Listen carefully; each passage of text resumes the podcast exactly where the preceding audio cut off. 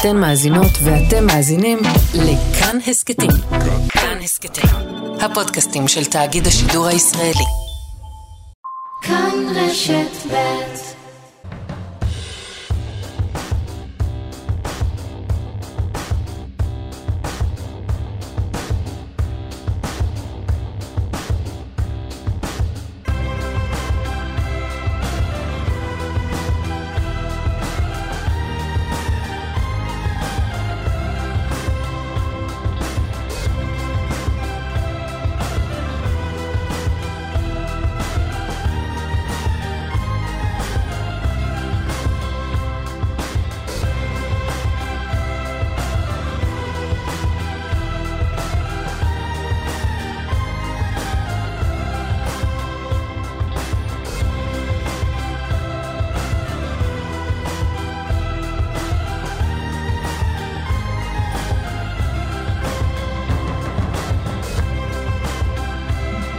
שני שלום. ככה אומרים? יום שני שלום? אם אמרת, אז אומרים. יום שני שלום. שלום, שלום. מה המצב? אה, בסדר גמור. אה, המחאה סביב הרפורמה מולידה מיני אה, דילמות צרכניות.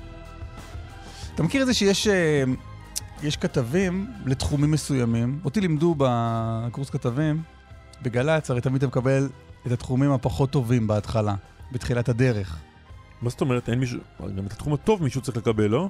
זה הכתבים הוותיקים. כשאתה אה. נכנס, אוקיי. אתה מקבל את הדברים שנחשבים שוליים.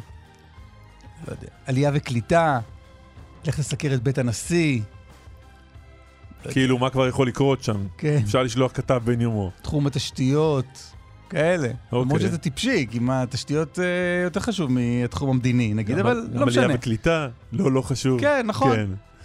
אמ, ואז מלמדים אותך שעל כל אירוע גדול, אתה צריך לחפש איפה, איפה אתה... יהיו אירועים גדולים במדינה, תבדוק איפה אתה יכול להשתלב. קרה משהו, בוא תבדוק מה הנשיא חושב על זה. קרה משהו, בוא תבדוק איך העלייה לישראל משפיעה. ככה זה עם תחום הצרכנות. עכשיו, בעקבות ה... כן. מדברים בעקבות אתמול, נכון? כן.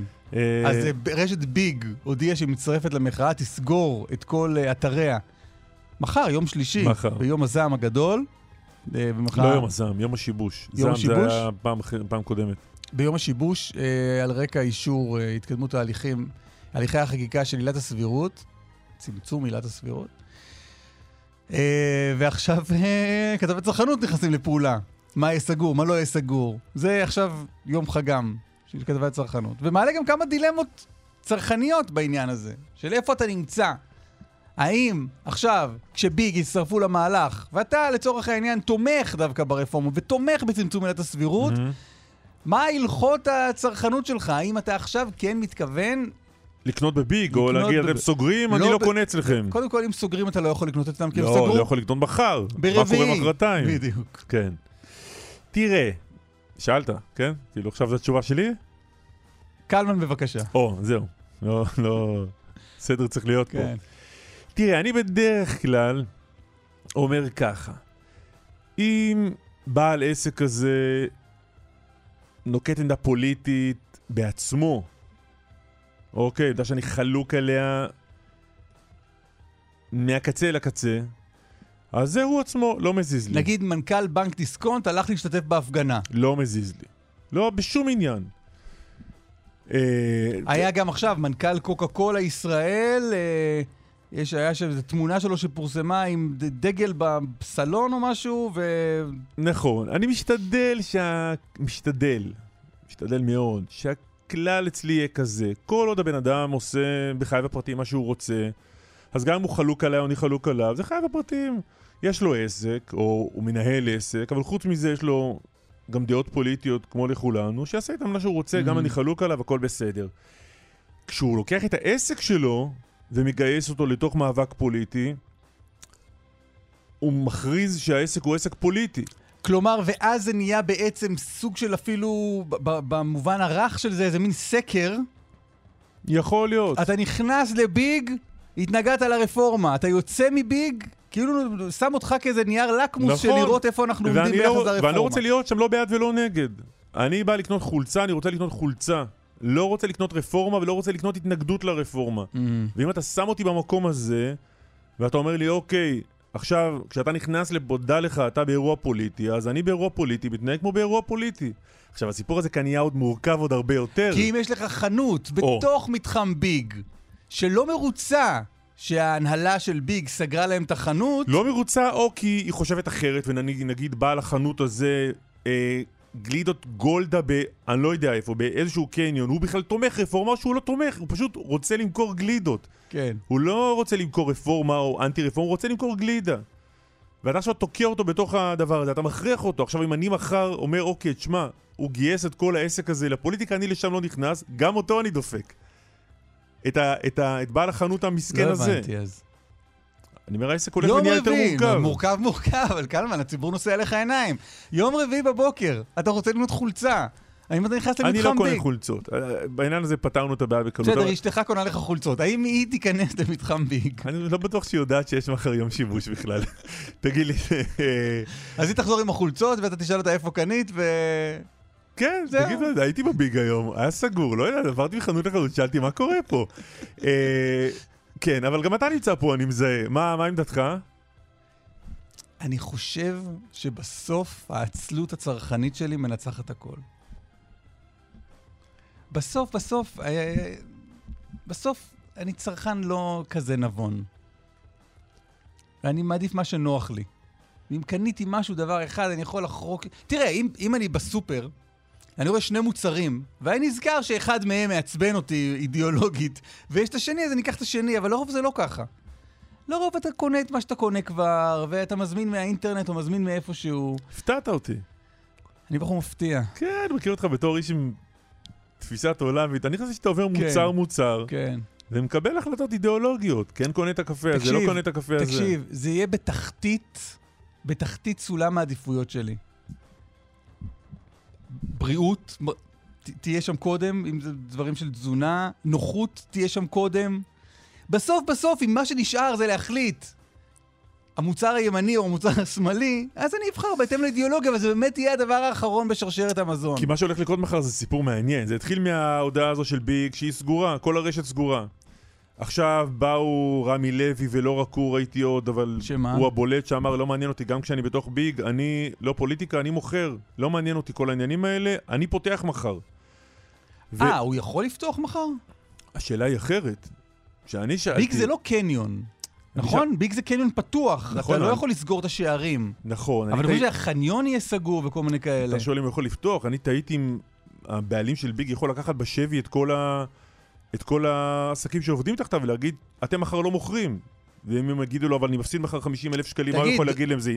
דרוקמן, אפשר אה, להביא מישהו לשידור שידבר על ה... מהבחינה הטכנית של החוזה בין המקומות האלה, הקניונים הפתוחים, לבין החנויות? מה שאני אומר, שהולך להיות פה קטטה פוליטית, אתה תגיד ככה, אני בעד הרפורמה, אני הולך רק לרמי לוי, כי הוא הודיע שהוא יפתח. אני נגד הרפורמה, אני לא הולך, זה עכשיו אנחנו, החנויות יתפלגו עכשיו, יהיה כתוב מעל כל חנות בעד או נגד הרפורמה. אתה תקנה עכשיו חולצות בעד רפורמה וחולצות נגד רפורמה. כן. לא, זה באמת לשם זה הולך. כן. תראה, בבחירות ללשכת עורכי הדין, הרי זה מה שקרה בסוף, אין לנו מושג. לא, אפי נווה אנחנו קצת מכירים, אבל המתמודד שניצח, עמית בכר, כן. יש עוד תחומים שלשכת עורכי הדין עוסקת בה, לא? כן, אבל שם לפחות לשכת עורכי הדין עוסקת בעניינים כן. של הרפורמה המשפטית, זה קרוב. כאן, כן. מה זה קרוב בכלל? הגלידה, החולצות והאני יודע מה שמוכרים שם, מהחנות משקפיים, מה איזה רלוונטיות יש לזה לזה? אבל עכשיו תהיה רלוונטיות. טוב, אה, עוד רגע נדבר על אה, ההצבעה היום בכנסת, על אה, צמצום עילת הסבירות. נדבר עם שני חברי ועדת החוקה של הכנסת, שחושבים מעט, מעט בנגיעות אחרת אחד מהשני, אחד מהליכוד, אחד מהעבודה. אה, נדבר על, קודם מדברים על קרב הצעקות בתוך הממשלה, בין אה, גם היועמ"שית ופרקליט המדינה לבין השרים. רגע נראה לי שכדאי לדבר על בסוף מה קורה. מה הוא, אה, סבבה, צעקות זה נחמד והכל, אבל בסופו של דבר, מה הולך לקרות עכשיו? האם משהו הולך להשתנות באכיפה של המשטרה את אה, ההפגנות ואת גבולות המחאה? נדבר עם אה, ניצב בדימוס שלומי קעטבי, אה, היה בעבר מפקד מחוז ש"י, כיום מייעץ אה, לשר לביטחון לאומי. אבישי גרינצייג עם סיפור מעניין מאוד על איפה עומד תיק רות דוד ורונל פישר. נכון. אה, 33 שנה היה פיני בדש ראש מועצת עומר. ניצח פעם אחר פעם בבחירות בעומר בשיעורים אה, הסדיסטים. נכון? כן, היו מחפשים כל פעם את אלה שלא הצביעו לו, מה מה הסיפור איתם. כן. והנה הוא תולה את המפתחות. אנחנו נדבר איתו בשעה הבאה. דרוקמן, הנושא שכתוב בפתח השעה הבאה כרגע בליינאפ הוא יהיה להכריז עליו? איתמר מסויג, אז תעזור. הוא מסויג, אז זה אחר עזוב. כך. יש אה, אולי נושא מאוד מעניין. אולי נושא השעה מאוד. מעניין. איתמר דרוקמן עורך את המשדר הזה, שצריך להגיד, הוא מתקיים עד 10 בבוקר, אה, גם ברדיו כאן ב', גם בטלוויזיה כאן 11, אפשר לצייץ באשטג קלמן ליברמן בטוויטר, וגם בטלגרם אפשר לצייץ או לתג... לטלגרף, whatever. המפיקים הם יעל שקד ואביגל בשור. טכנאי השידור חיים זקן, לצידי קלמן שמסמן לי, מה אתה מסמן לי? סימנתי בבקשה, אה, יפתח כבודו. שני חברי כנסת איתנו, שני חברי ועדת החוקה, החוק והמשפט של הכנסת. חבר הכנסת גלעד קריב וחבר הכנסת אריאל קלנר, שלום. שלום, בוקר טוב. בוקר טוב. שלום, בוקר טוב. קודם כל אנחנו מזהירים, פה זה לא ועדת חוקה, פה מנהלים אה, שיחות בנחת, בסדר? אנחנו? לומדים, אה, לומדים מכם כל בוקר על אה, כיצד מנהלים דיאלוג בנחת, הכל בסדר. חבר הכנסת קריב אה, מהעבודה, חבר. הכנסת קלנר מהליכוד.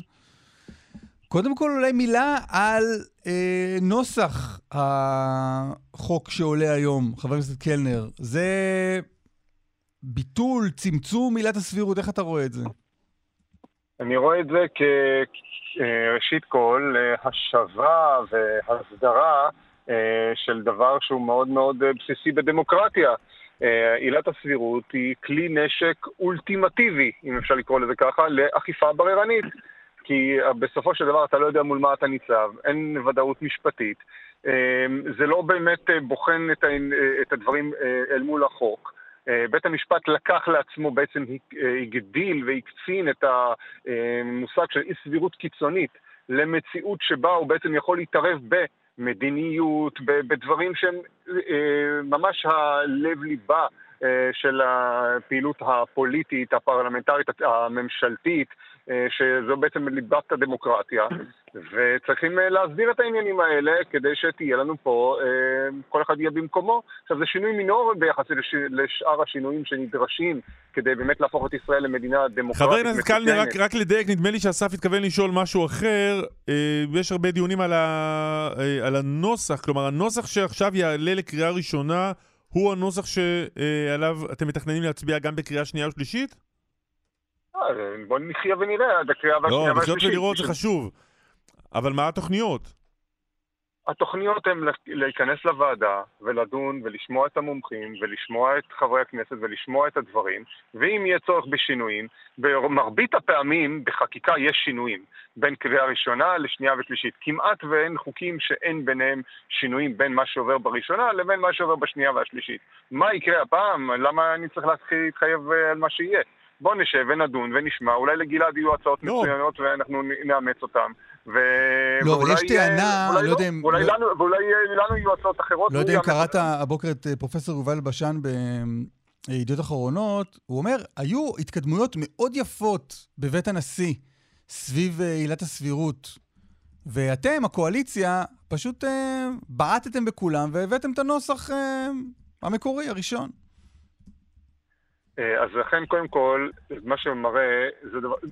אם יש משהו שאנחנו יודעים ממה שבבית הנשיא זה שבאמת היה קונסנזוס סביב עילת הסבירות.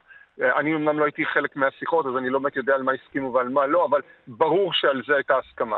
ככה שלדבר במושגים של קץ הדמוקרטיה וסוף לא, לא, העולם, כצד הגודל, אבל רק, זה רק, בטח רק, שלא. רק תתייחס זה- לזה שכן, שני הצדדים ישבו בבית הנשיא, הגיעו להבנות מסוימות, כלומר, משהו שהתחיל כקונצנזוס, כותב פרופסור אלבשן, גם אהרון ברק בשלב מסוים אמר, אני מוכן להחליף את הסבירות בעילה אחרת, במידתיות, אבל איכשהו כשהגעתם כבר להבנות, שני הצדדים הגיעו להבנות בבית הנשיא, למה לא בכל זאת לתרגם את ההבנות האלה להצעת החוק בעניין הסבירות? אז אני, אז אני מאוד אשמח לשמוע, מאחר ואני לא הייתי, חבר, לא הייתי בצוות המשא ומתן אצל הנשיא, ומאחר וכנראה שכמו שאתה אומר, הגיעו להסכמות, אז בוא נשמע את נציגי האופוזיציה שהיו בבית הנשיא, מציעים את ההצעה שעליה הם מסכימים בנושא עילת הסבירות, שיבואו ויציגו הם את עמדתם ונדון בה, כי בינתיים כל מה שאנחנו שומעים זה סוף העולם, קץ הדמוקרטיה, אה, אה, הכל לא, לא, לא ולא. בואו נשמע אותם, יגיעו לדיונים, יביאו את עמדתם, אולי נאמץ חלקים חבר מהדברים הכנסת שהם אומרים. קריב, אה, בהמשך לעניינים האלה, אומר חבר הכנסת קלנר, אם יש לך רעיונות טובים באשר ל... לנוסח, הוא ישמח אולי לשמוע ולקבל. יש לך עניין לדבר על איזה כיוון או דיוק של הנוסח, או שאתה אומר כל נגיעה במצב הנוכחי, תביא אותי להתנגד? טוב, בואו בוא רגע נעשה אה, סדר. אתם אה, צודקים באמירה שלכם שההצעה שמונחת כיום על השולחן היא מהדורה מאוד מאוד קיצונית של ביטול עילת הסבירות. ולמה אני אומר ביטול ולא צמצום? שלנו? כי בצורה ברורה נאמר שם שגם כאשר שר או הממשלה ייקחו החלטה שבדרך כלל מי שמקבל אותה זה דרג מקצועי, והם ימשכו את ההחלטה אליהם, בית המשפט לא יוכל להתערב אה, במקרים של חוסר סבירות קיצוני. ולכן, קודם כל צריך לומר, ההצעה בעצם המשמעות שלה, אה, המשמעות היא ביטול כמעט מוחלט של עילת הסבירות. עכשיו לגבי אה, אה, היכולת להגיע להסכמה. הליך החקיקה שאנחנו מדברים בו מתנהל ב- בצורה של מחטף. יש בסך הכל עוד שבועיים עד סיום הכנס אה, של הכנסת.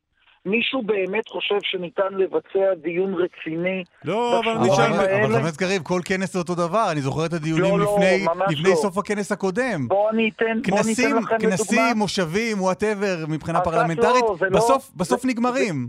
זה לא נכון, בואו נדבר על המספרים. בנושא של אה, אה, הוועדה למינוי שופטים, לפני הקריאה הראשונה התקיימו 11 דיונים. 11 דיונים בוועדת לא, החוקה. אבל עזוב, בוא נניח שאני מארגן לך עכשיו חודשיים נוספים לכנס אוקיי, הזה. אנחנו- להיות אנחנו כזה. מחוברים, יש לנו קשרים. אז קודם כל זאת, נקודה חשובה. לא, אז האם יש לך, האם אתה אומר, שנייה, שנייה, רגע, כן. רגע, אני אזקק את השאלה. האם כן. אתה אומר המצב הנוכחי של עילת הסבירות היום הוא זה מה ש- שאני רוצה, כל נגיעה בו תביא אותי להתנגד, או שאתה אומר לא, גם אני חושב שצריך לתקן, אבל לא ככה. שבו איתי אני אומר- ביחד, נדייק ותראו שאני אתמוך בזה אולי. אפשר, אפשר לדבר, אפשר לדבר על אה, איזונים בנושא של עילת הסבירות. למשל, כיוון אחד שאפשר לחשוב הוא לבצע הבחנה בין החלטות מדיניות כללית שמתקבלות על ידי אה, מליאת הממשלה לבין החלטות פרטניות שנוגעת, למ- שנוגעות למינוי ספציפי, לפיטורים, להקצאה של אה, תקציב מסוים. אני נוטה לקבל את העמדה שכשמדובר בהחלטות של מדיניות כללית, בית המשפט לא צריך להשתמש בכלי של עילת הסבירות. אבל לא על זה אנחנו מדברים. ו- וחבל אה, חבל להיגרר למקום הזה מכיוון שברור שהממשלה והקואליציה לא מוכנות ללכת לשם. הרי הנושא הזה אה, נידון באותם חמישה דיונים חפוזים שקיימנו. אנחנו שאלנו את שמחה רוטמן, שאלנו את נציגי הקואליציה, האם לשם הם מכוונים? אוקיי. והתשובות שקיבלנו הן ברורות, הם רוצים להכחיד את השימוש בעילת אוקיי, הסבירות. רגע, חבר הכנסת קלנר, זו ההתייחסות האופוזיציונית למה הם מסכימים לעשות שרצית? אמ, ממש לא, גם שמעתי את הדברים, אבל אה, כן, מאחר וגם אה, הובהר, גם בדיונים, שבסופו של דבר מדובר בין אה, מדיניות לפרטני, הרי אין פה איזה גבול חוצץ חד משמעי. אנחנו, ברור לנו שההבדלים פה הם, קשה מאוד לבוא ולשים את הגבול. לדוגמה, אתה יודע מה, דיבר גלעד, הזכיר את הנושא של מינויים. אתה יודע שנפסל, אמנם לא בבג"ץ, בשלב הייעוץ המשפטי, אבל מינויו של אה, יואב גלנט לרמטכ"ל, על אף של, ככה קבע היועץ המשפטי בזמנו ויינשטיין, על אף שהוא לא היה, לא הייתה עילה חוקית לפסול אותו. היועץ המשפטי. היועץ המשפטי לא קבע, מי שביטל את המינוי של גלנט זה אחד, בנימין נתניהו. כן, אבל זו הייתה המלצה של אה, יהודה ויינשטיין, שבעצם אמר לו, זה בסוף אה, כנראה ייפסל גם באיזשהו מקום בעילת- על פי. עילת הסבירות, על פי עילת הסבירות, נכון? כי זה לא סביר. זו הייתה בעצם העמדה המשפטית, זה יכול לגרום לך בעיות משפטיות, על אף שאתה חושב, ש... וה- והמערכת הביטחונית חושבת שהוא, ה- שהוא הדרג הנבחר, כן? חושב שהוא האדם המתאים ביותר, ועל אף שיש לו את הקבלות ויש לו הכל, בגל... ועל אף שהחוק מאפשר לו, בסוף הוא לא יוכל להיבחר בגלל עילת הסבירות. זה דבר הגיוני, זה דבר, זה מה שטוב לאינטרס הציבורי למדינת ישראל, שלצורך העניין רמטכ"ל יהיה הרמטכ"ל הטוב ביותר, המוכשר ביותר, והמתאים ביותר מבחינת חוק, אבל אי אפשר יהיה למנות אותו בגלל שבעיני מישהו אחר זה לא סביר? הרי מה, מה עניין הסבירות למה, בכלל למשפט? עכשיו, אני שוב אומר, יש עניין של באמת חוסר סבירות קיצונית, זה מקרים מאוד מסו- מסוימים וחריגים. והעניין הוא שבית המשפט, ובהמשך גם דרך, הזרוע שלו, של הייעוץ המשפטי, הרחיב את העניין הזה לסבירות בשלל תחומים, כמו למשל פעילת BDS ש- ששר מנסה למנוע ממנה להיכנס, לארה אל-קאסם להיכנס לישראל, אוקיי. נותנים לה להיכנס על פי סבירות. בוא נשמע את ההתייחסות של, אה, ההתייחסות של אה, גלעד קריב מעניינת אותי לעניין הזה. בוא ניקח את גלנט כדוגמה. זה כבר. בוקר שני רצוף שאנחנו כן. מדברים על אה, ביטולו, ה- הרמטכ"לות של יואב גלנט. כן. האם, האם, אה, האם זה באמת עניין משפטי? כן. אז קודם כל אה, צריך להזכיר שבביטול אה, המינוי לרמטכ"לות יש איזושהי דריסת רגל גם לתפקיד של התקשורת כשומרת, כשומרת סף. לפחות אחד משניכם מכיר את הנושא לעומק. התכוונתי כמובן אליך. כן, רק, אה, רק נגיד. אה, עכשיו, קלמן פרסם אה, שורה של תחקירים בעניין הזה של אה, קרקעות אה, גלנט ב- ביישובו עמיקם. עכשיו תראו, אה, אני מיד אומר משהו על גלנט, אבל תראו מה קורה כאן. מי שקורא את פסק הדין של אותה פעילת BDS לארה אל-קאסם, לא, אבל לך- רגע- לגלנט, סתם זה מעניין. זה מעניין. משפט אחד, משפט אחד לגבי לארה אל-קאסם, כי זה חשוב, כי זו השיטה של חברינו מהקואליציה.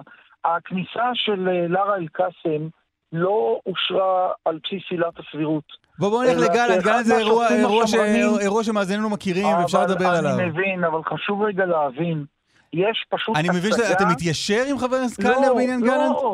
לא, לא, רגע, ת- שנייה, תן לי רק לומר את המשפט הזה, אני עובר לגלנט. יש פה הצגה שקרית של אופן השימוש של בתי המשפט בעילת הסבירות. יש פה פשוט זריקת פסקי דין לאוויר שלא הוכרעו על עילת הסבירות. הממשלה הנוכחית והקואליציה... לא, אבל אומר לך חבר הכנסת קלנר, נתניהו שמע מהיועץ המשפטי שלו, שהולכים רגע- לבטל לו את המינוי בעילת הסבירות בבית המשפט. מה, אני- שואל רק מה אתה חושב על זה. הסבירות. מה שאני, מה שאני חושב שלגיטימי, שלגיטימי שבמדינה אה, שומרת חוק יהיו מקרים שבהם בתי משפט יבואו ויאמרו, ההחלטה הזאת של הממשלה היא אה, אה, או שרירותית באופן קיצוני, או היא מתעלמת בצורה דרמטית משיקולים שחייבים להישקל במדינה דמוקרטית, כמו למשל אה, אה, מקומו של שלטון החוק. והאם לא, זה- שרירותיות זה עילה- שעדיין תישאר. רגע, לא, לא, זה בדיוק הנקודה. אפשר להתווכח האם הדוקטרינה של אה, ברק, של הנשיא לשעבר ברק בעניין הסבירות, היא דוקטרינה סבירה. רק צריך להבין שכרגע הצעת החוק לא מחזירה אותנו למה שהיה ב- בעשורים הראשונים לא, אבל חבר הכנסת קריב, הסיפור של גלנט הוא מעניין. שימוש- לך רגע כן. בחזרה בבקשה לסיפור של גלנט. אומר לך חבר הכנסת קלנר, פורסמו תחקירים, קרא ראש הממשלה ושר הביטחון אהוד ברק, אז קראו את התחקירים, אמרו אוקיי. אנחנו, אחרי ששקלנו את מה שנכתב על גלנט אל, אל, אל, אל מול היתרונות הגדולים שבמינוי שלו לרמטכ"ל, אנחנו, אנחנו, ראש הממשלה ושר הביטחון, קיבלנו החלטה שהוא האיש שצריך להיות. אחרי ששקלנו הכל, יכול בג"ץ, ושוב צריך להגיד, בג"ץ עוד לא הגיע לשלב הזה, אבל נניח, יכול בג"ץ לבוא ולהגיד, סליחה, עם כל הכבוד לכם, אני שוקל אחרת, ולדעתי, ולדעתי. הוא לא יכול להיות רמטכ"ל? אז, אז צריך לומר, מכיוון שבסופו של דבר, מספר המקרים שבהם בג"ץ פסל אה, מינויים הוא לא מאוד גדול במדינת ישראל. והתשובה צריכה להיות שברוב המקרים, או בחלק אה, אדיר ומכריע של המקרים, בג"ץ לא צריך להתערב, ובאמת בג"ץ לא מתערב ברוב המכריע של המקרים. אז מה הסיפור? אבל- אז אם ככה אין פה סיפור גדול, אז במקרים- פעם ב-20 שנה הוא יתערב במשהו, במקרים- למה אתם עושים כזאת דרמה? אבל במקרים, אבל במקרים קיצוניים, כאשר ברור שהממשלה לא נתנה שום משקל לשיקול מכריע, כן צריך להותיר את הכלי הזה. עכשיו, אם חושבים שבג"ץ מתערב יתר על המידה, אז בסדר. גלעד, אבל, גלעד, אבל אתה מתעלם מכל זה שיש עוד הרבה עילות, וכל העילות שציינת עכשיו עדיין אחת, לבג"ץ. בג"ץ עדיין יוכל למעט- להש- להשתמש בכלים האלה. למעט בעיה אחת, שגם העילות הללו לא מעוגנות באף חוק. כשאנחנו באנו ואמרנו לכם, בסדר, אתם רוצים לטפל בעילת הסבירות, אז בואו נחזור לתזכיר חוק סדרי המינהל, בואו נגדיר את כל העילות האחרות בחוק. בבקשה, תזכיר, נעשה כזה עבודה ואתה מבריח מסודרת. לנו את כל המאזינים. אבל מה שאתם, רוצים לעשות, מה שאתם רוצים לעשות, הדברים האלה זה קיימים רק- בחוק. אבל הם לא קבועים בחוק. למה שלא תעב... הם לא קבועים בחוק. אחרי שתגמרו עם הסבירות. למה שלא תעברו לעילה של אה, אה, פעולה בניגוד עניינים? אוקיי, רגע, זו שאלה, רגע, זו שאלה ש... אנחנו- רגע, רגע, רגע, חברים, רגע, רגע, לעשות- רגע, אנחנו חבר הכנסת קלנר, עם השאלה הזאת של גלעד קריב. שאנחנו לא. שנייה, רגע, רגע, רגע, היה נחמד עד עכשיו. לא ואמרנו עכשיו, שתמיד אפשר לייחס לנו עוד כוונות ועוד אוקיי, דברים. לא, אבל הנה, זו שאלה טובה, אבל חבר הכנסת קלנר, רגע. חבר הכנסת קלנר, תהיה איתי רגע. האם אתה יודע להגיד מה התוכנית של הקואליציה אחרי סיפור הסבירות? אתה, אה, אני סליחה, לא שמעתי, שאלת אותי? כן, מה? כן. התוכנית של הקואליציה, אני מניח גלעד קריב היה רוצה לדעת ולא יודע. לא, אתה לא. יודע להגיד מה השלב הבא? אני לא יודע מה התוכניות, אני לא מנהל את הקואליציה ואת הממשלה, אני יכול להגיד לך מה אני הייתי רוצה לראות. אה, אני הייתי רוצה, אני חושב שבאמת עילת הסבירות זה שינוי מינורי, קטנטן, אה, הוא בטח לא ישנה מהותית אבל יש גם באמת את ה- צעד אחרי את צעד, ה- רואים, את. רואים מה אפשר להשיג בכנסת ואז הולכים על זה וממשיכים לשלב הבא בלי תוכנית מסודרת? תראה, אני- כי אם אתה לא יודע, אז מי יודע? לא, אני אגיד לך מה עמדתי, ואני חושב שעמדתי אה, גם אה, תישמע ככל שאני יכול, גם בתוך הקואליציה שלנו, ואני חושב שהיא נשמעת במקומות מסוימים.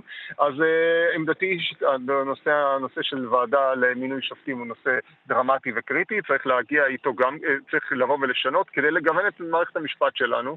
אלה דברים, אני גם תמכתי בהצעה שהבאנו בכנס הקודם, הצטערתי וחשבתי שזה לא נכון ללכת לבית הנשיא, למרות שאני חושב שלציבור לפחות זה הוכיח מי באמת רוצה להגיע להסכמות ומי רק רוצה להשתמש בתירוצים של למסמס את הרפורמה, כן? אז דיברו איתו על חגים לאומיים, היום עוד פעם המושב קצר, כל פעם יש סיפורים אחרים. אה, רק, לא, רק לא לחוקק ורק לא לעשות שום שינוי ולהשאיר את הכוח. מי טוב. מי שפוצץ זה אה, אתם, לא? בג"ץ. אם, אם, אם זיכרוני אינו מטעה אותי, מי שהפר את ההבטחות לנשיא המדינה לגבי אה, מינוי נציגי הכנסת לוועדה לבחירת שופטים זה אוקיי. נתניהו. מי ש- מי שפוצץ את זה, השיחות מי זה שפוצץ את השיחות, זה- מי שפוצץ את השיחות. זה מי שבא. אחרי חזרנו למשחק ההאשמות הישן והטוב. בוא נפוצץ את השיחה.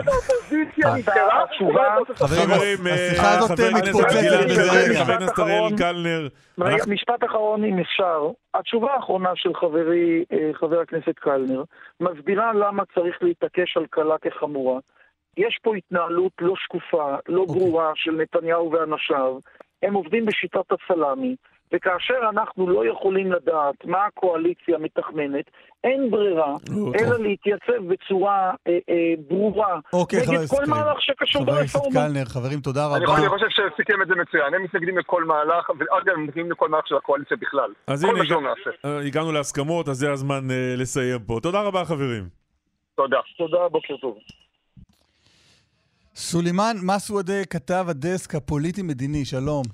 שלום, בוקר טוב. אהלן, בוקר טוב, מה העניינים? בסוף, ממה מה יצאנו עם ה... עם מה יצאנו מהדיון אתמול בממשלה?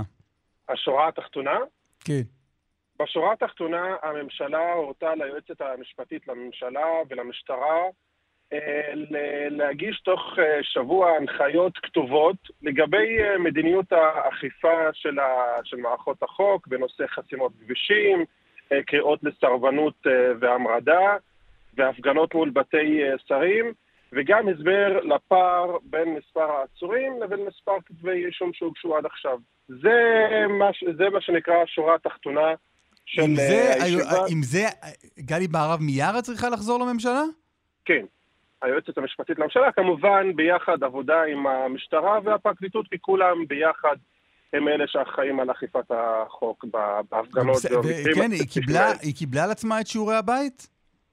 אה, אני מניח שכן, כי יש גם דבר נוסף, שתוך יומיים מאתמול היא צריכה גם להגיש את המדיניות לגבי חסימת נתב"ג, מכיוון שהמפגינים מתכוונים לחסום את אה, נתב"ג, כך שאני מניח שהמשנים שלה כבר כותבים את חוות הדעת ואת ההנחיות. אה, אבל לגבי? שאר מה זה הנושאים... לחסום את נתב"ג? זה בגרסה הקודמת אה, של שבוע שעבר, נכון? נכון, רק ששרי הממשלה, הם קוראים לזה חסימת נתב"ג. מבחינתם רוצים לדעת מה המדיניות של לחסום את נתב"ג, אה, להפגין בנתב"ג, וזה מה שהיועצת המשפטית, בנוסף לכל הצעקות וכל חילוקי הדעות שהיו אתמול, צריכה לעשות עוד בימים הקרובים. אין לה את זה מוכן? כאילו, היא צריכה עכשיו ללכת להתחיל לגבש, לגבש נוסחאות ו... ו... ומסמכי מדיניות?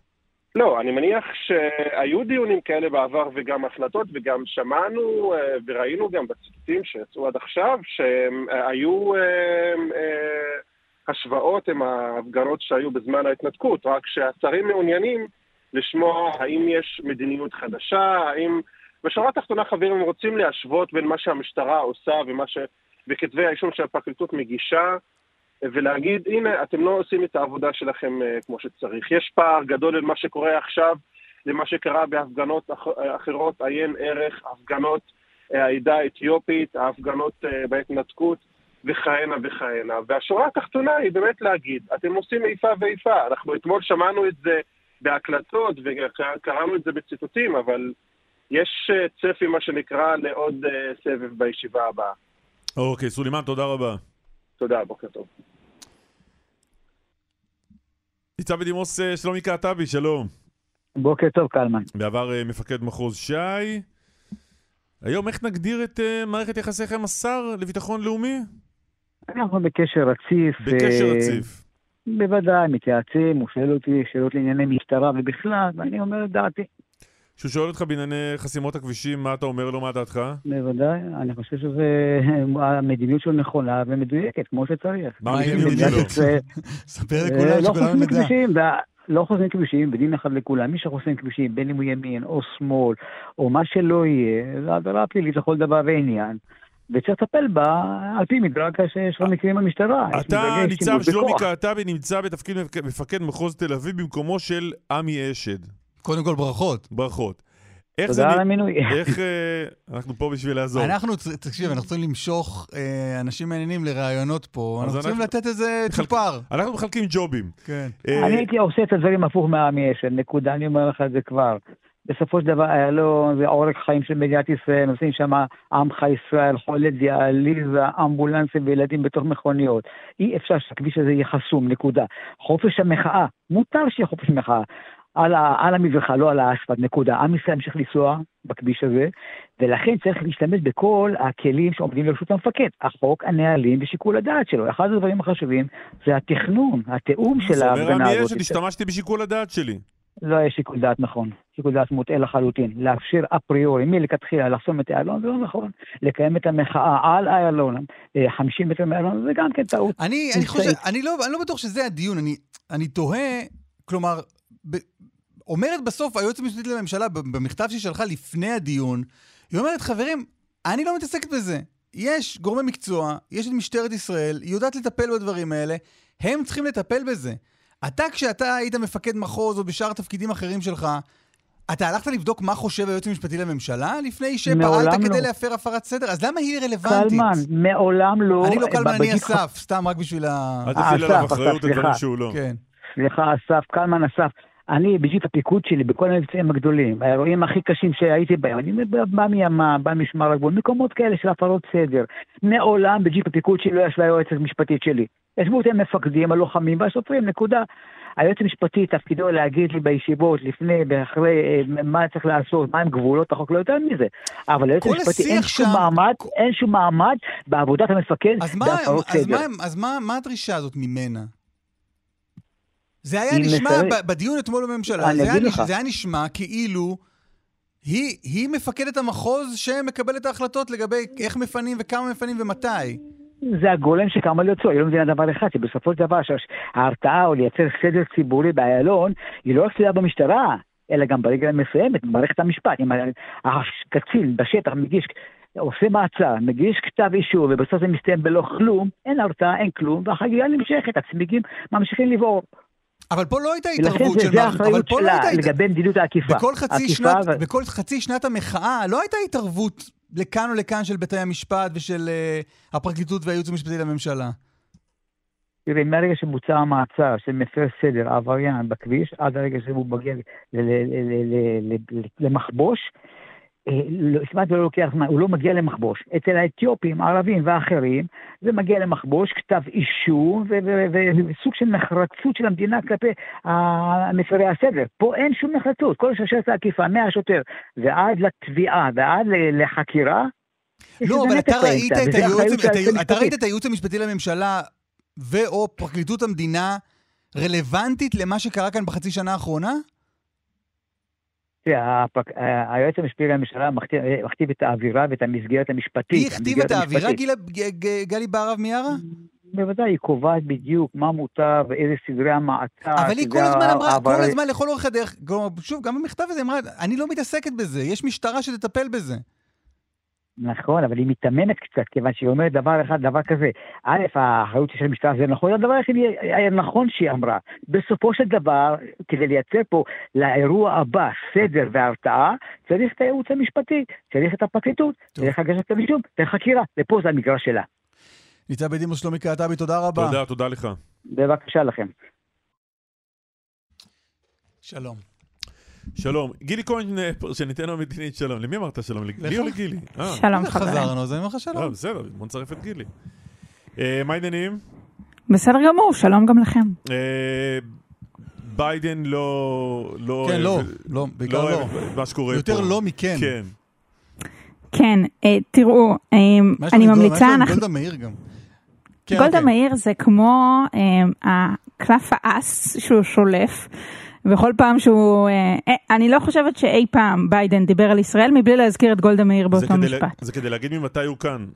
אה, כן, שזה כמובן אה, אלמנט אה, לא, זה שעולה כמו אנשים בכל... שפעם ראו איזה סלב, מישהו אמר לי ברחוב, רן דנקר אמר לי שלום ברחוב, ואני נושא את רגע, זה רגע, איתי שנים. אסף, אם אתה היית אה, מכיר את אה, גולדה מאיר, לא היית נכון, מנפף כנראה גם אני? הייתי משתמש בזה. יפה. כן. אז גם הנשיא ביידן, הוא אוהב להזכיר שהוא עבד עם כל ראש ממשלה, עוד מימי גולדה מאיר, אבל כזו ממשלה קיצונית הוא לא ראה. עם הדברים אה, של ביידן אתמול לפריד אה, זכריה, אה, סופר חריגים, סופר לא קונבנציונליים, אה, גם אה, בתזמון שלהם, גם אני חייבת לומר, קצת בשלוות הנפש שהוא מדבר על הסיטואציה המופרכת שאנחנו נמצאים בה, אה, בעדינות מסוימת, ברוגע. אה, מדבר באמת על... אה, מופרכת לשיטתו, כן. מה? מופרכת לשיטתו. לא, זו סיטואציה מופרכת שבה, שבה נשיא ארצות הברית אה, אה, מתבטא אה, בצורה כל כך חריפה כנגד ממשלת ישראל, אה, אתה יודע, בעלת הברית אה, של ארצות הברית, מדינה שיש לה קשרים אה, כל כך עמוקים אה, בין אה, אה, ישראל ובין ארצות הברית, וזה מלמד, אתה יודע, כשזה נעשה לעיני המצלמות, און רקורד, כשלכולם ברור שזה יתפוס תהודה גם בישראל, דמיין מה נאמר בחדרים הסגורים כשזה מה שנאמר לעיני המצלמות. הטיימינג כמובן לא מקרי, מסמן עד כמה ארצות הברית לא רוצה לראות את החקיקה שהיום מתקדמת. הם מעורים בכל פרט, בכל אה, שביב מידע למה קורה ומתי קורה, וגם כאן אה, מתי קורה הוא גם משמעותי. תגיד, שבוע הבא, אבל זה חשוב- הרצוג. זה חשוב לחיינו? אני חושבת שכן, אני חושבת שכן. תראה, אה, בסדר, שלא, אפשר... אז שלא, אז שנתניהו לא ייסע, נו. אז זהו, אז אפשר למסגר את זה, נו, אז שנתניהו לא ייסע לבית הלבן, הנה הרצוג נוסע, נו, אז הנשיא ביידן, אז הוא אמר וכולי וכולי. אבל הנשיא ביידן, את, פתחנו קצת בצחוק על, על גולדה מאיר, הוא באמת מסמן את הדור הישן של הפוליטיקה האמריקנית, שבאמת מאוד מאוד חשוב לה מה קורה עם ישראל, הוא מגדיר את עצמו כציוני, לא כקלישאה. זה קצת אה, דור הנפילים של הפוליטיקה האמריקנית, ואם זה, זה מה שהם חושבים על המציאות הנוכחית והשקפתם לגבי הפוליטיקה הישראלית, אני חושבת שזה אומר דרשני, ושוב, אתם יודעים, בתוכנית שלכם אמרו mind your own business.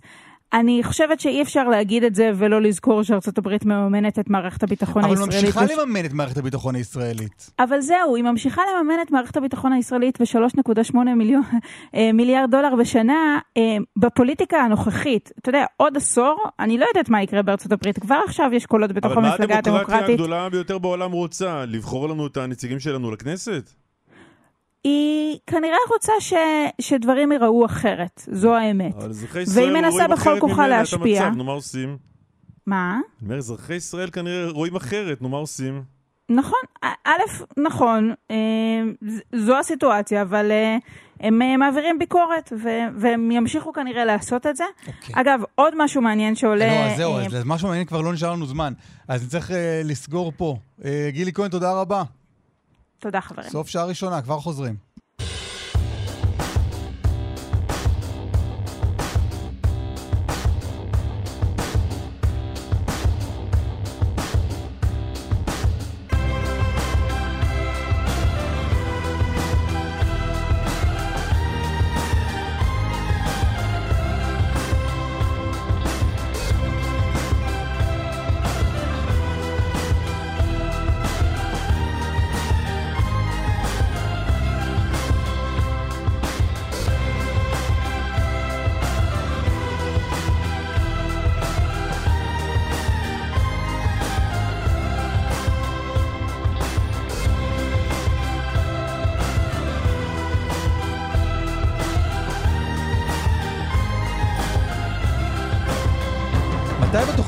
לדבר על אה, האירוע שבאמת מסתיר את המדינה? או שאתה רק הולך אה, להמשיך עם כל קשקושי עילת הסבירות ומחאות וכאלה? איזה, איזה מהאירועים? יש כמה וכמה אירועים שמסעירים את המדינה. נועה קירל ותומר הכהן נפרדו.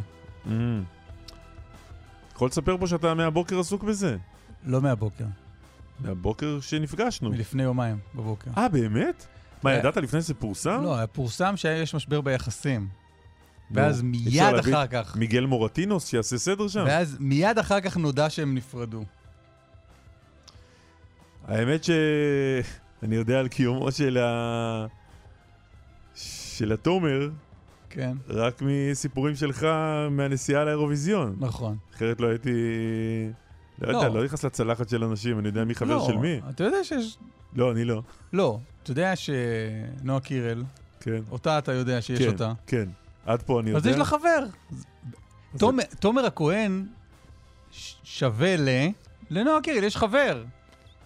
הוא כשלעצמו עשה הישגים יפים מאוד במרדף, ראיתי... הוא השתתף במרדף, בצ'ייסר? אה, חשבתי מרדף אחרי נועה קירל. לא, אוקיי, לא יודע מה היה שם. אה, עשה עשה תוצאה יפה מאוד מול הצ'ייסר. יפה. כן, כן. נראה בחור אינטליגנטי. ויודע וזה. אולי בחרה בו לפי זה. או ההפקה בחרה בו לפי זה. ההפקה של נועה קירל. כן. זה נראה ש... אתה יודע, זה פונקציונלי. זה- נראה שזה פונקציונלי רוצה הדבר לעצור הזה. שנייה, לחשוב רגע ואז להגיד. לא, אבל מה שאני רוצה להגיד, כן, חשבתי ואני עצרתי, אבל מה שאני כן רוצה להגיד, זה שהידיעה הזאת הדהימה אותי. נועה קירל ותומר הכהן במשבר ביחסים. תחשוב על זה שאתה, עוברים עליך כל מיני דברים בחיים. כן. אז לא משבר ביחסים, קורים לך דברים. היום, היום אתה עצוב. הבת שלך התגייסה. לא יודע. הבן שלך אה, קודם בעבודה. תחשוב שכל דבר כזה, מינורי או מז'ורי, מופיע אחר כך בעיתון. זה נורא. זה נורא בכלל, זה נורא לאנשים צעירים כל כך בפרט. נורא. אנשים חושבים שזה עושה להם טוב. לא, אף אחד לא חושב שזה עושה זה לו עושה טוב. רע אתה מאוד. חושב שאנשים שחושבים שזה עושה להם לא, טוב? משבר ביחסים לא, אבל זה שכל שטות ש... שאתה עושה או חושב או אומר מגיעה לכותרת בעיתון, יש אנשים שחושבים שזה טוב. זה טוב להם, זה טוב לקריירה שלהם, זה רע מאוד. כן. זה רע מאוד. טוב, אנשים, אנשים חייבים חיים פרטיים. חייבים. כן. לא, על אנשים כבר אין חיים פרטיים. אז זה רע. זה רע. חלק יודעים שזה רע להם וחלק עדיין לא יודעים. הם ידעו. עוד באותו עניין, כן. הייתי בהופעה של אלון עדר בברבי במוצאי שבת. עכשיו, זה לא חדש, כן? אבל כולם עם טלפונים סלולריים מצלמים רגעים בהופעה. יש מי שמעלה, לוחץ תמונה, הנה הייתי וזה, ויש כאלה שפשוט מצלמים את כל ההופעה. עכשיו, עזוב את זה שזה מסתיר לי. זה מסתיר לי. ואם זה מסתיר לי, אני מניח שאנשים נמוכים ממני זה מסתיר יותר, אבל זה מסתיר לי. אבל בן אדם הוא שם. האומן שם. תהנה מזה. הוא, הוא שם, תש, ת, תעמוד, תסתכל עליו, תהנה מהמוזיקה, תנשום, תנשום את המוזיקה לתוכך. מה... באיזה שלב, באיזה שלב אתה הולך ליהנות מההופעה הזאת? אתה מהאנשים שאומרים, אה, סליחה? אה, תוכל להוריד את ה... לא. לא? לא, כי אני יודע שזה גם הכיף שלו, אז בסדר. אני הייתי אסבול. רוצה לקחת אותו לשיחה. נולדתי לסבול. לא, לא סובל, אני גם רוצה לקחת את זה בכיף, כי אני יודע שזה חלק מהחוויה. גם זה שאנשים אחרים מצלמים, זה בסדר. היותר מפריע לי בגללו, אני רוצה לתפוס אותם לשיחה להגיד, מתי תהנה מזה? זה קורה עכשיו, מתי אתה מתכוון ליהנות מההופעה? כשתעלה את זה לאינסטגרם? אחר כך בבית תשב ותצפה ותגיד, פוף, איזה כיף לי? לא, הוא לא יושב ויצפה, הוא נכון? לא יושב. צופים בזה. לא, לא. זה קורה הרגע, תקח את זה, תחבק את זה, תהנה. פיני בדה, שלום. בוקר טוב, דיכאתם אותי עם הפרידה של נועה קירל על הבוקר? לא, אבל שמעת את זה, אנחנו לא הראשונים לספר לך. אני לא מתעניין בתחומים האלה, בקושי מכיר אותם. ברור, אני מהדור, ברור. מדור אחר ששר שירי ארץ ישראל עם הפרלמנט של העמק בכל מיני מקומות. איזה, העמק של עומר. לא, פרלמנט שרה. העמק זה בקיבוץ יפעת. זה כ- נו, ולא הייתם עוקבים אחרי אה, דודו זכאי, נפרד, לא נפרד? כן, שרה לשעון. אה, מה קורה בחייו האישיים? גבי ברלין. כל כוכבי הגבעתרון. כן, כן, שם אנחנו, אנחנו עוד עדיין בדור הזה. תגיד, מה קרה? קצת קשה אז נשברים? לא, תקשיב, מעל 33 שנה. אה, הגיע הזמן, אה, אני חושב שהגעתי כמעט לטופ בעומר, כי יש להם עוד קצת, אבל הרגולציה נהייתה ממש בעייתית. אני עם 18 משרות פנויות לא מצליח לאייש בגלל שהממונה על השכר לא מאפשר, חמישה מהנדסים עזבו אותי בשנה האחרונה. אה, מתחנן, תיתנו לי להעלות שכר לכל העובדי כפיים, עוד 1,500 שקל לחודש, אני רשות איתנה עם עודף תקציבי, אני לא חברה שצריכה להרוויח כסף, אמרו לי, כמה שאתה רוצה להוסיף מכיסך, אה, לא מאפשרים לעבוד. ומצד שני, תשמע, תשמעו, לא תשמע, שניכם תשמעו, 33 כמעט וחצי שנה, מחצית מחיי כמעט. אה, רוצים גם לחיות, אנחנו לא רוצים לצאת פה עם כיסא גלגלים, אנחנו, יש נכדים, יש מטוס, יש ג'יפ, יש רייזר, יש עוד כמה פרויקטים לאומיים שאני רוצה לעסוק בהם, כמו הקמת יישובים אה, חדשים בנגב וכולי. אבל משהו השתנה מבחינת אה, הרגולציה והמדינה? מאוד מאוד קשה. כן? קודם כל תחשוב, אני לא אספור לך כמה שרי פנים עברתי בשלושים ומשהו שנה, כן? אני כבר לא מסוגל לספור. אני חושב שהתחלתי עם מוזס, יצחק פרץ, משהו כזה. אבל אה, כן, הממשלה מתחלפת כל כמה זמן, מתחלפים שרים, החלטות חדשות. תשמע, היום אתה מגיע למצב שאתה רוצה לשפץ משהו, מעל 70 אלף אתה צריך להוציא מכרז, אתה לא יכול לקבל הצעות מחירים. התחננו, תעלו את זה. ואז אתה מוציא מכרז, יש נוהל, שלושה, ארבעה חודשים, שיפוצי קיץ, כבר נגמר הקיץ ואתה עוד לא גמרת את המכרז. אי אפשר לעבוד, לא נותנים לך לעבוד. רשויות איתנות, כל דבר, הם, הם, הם, אה, אתה צריך אישור של הרגולטור. זה נהיה פשוט. אני כבר לא מדבר על הרשתות החברתיות. אגב, שאלו אותי איך שרדת כל כך הרבה. אמרתי, חמש קדנציות היה רק פקס. לא, לא, היה, אה, לא היה אינסטגרם ולא היה מה פייסבוק. אכפת לך, לא אבל זה. איך זה משפיע. איך אינסטגרם משפיע עליך? מה זה?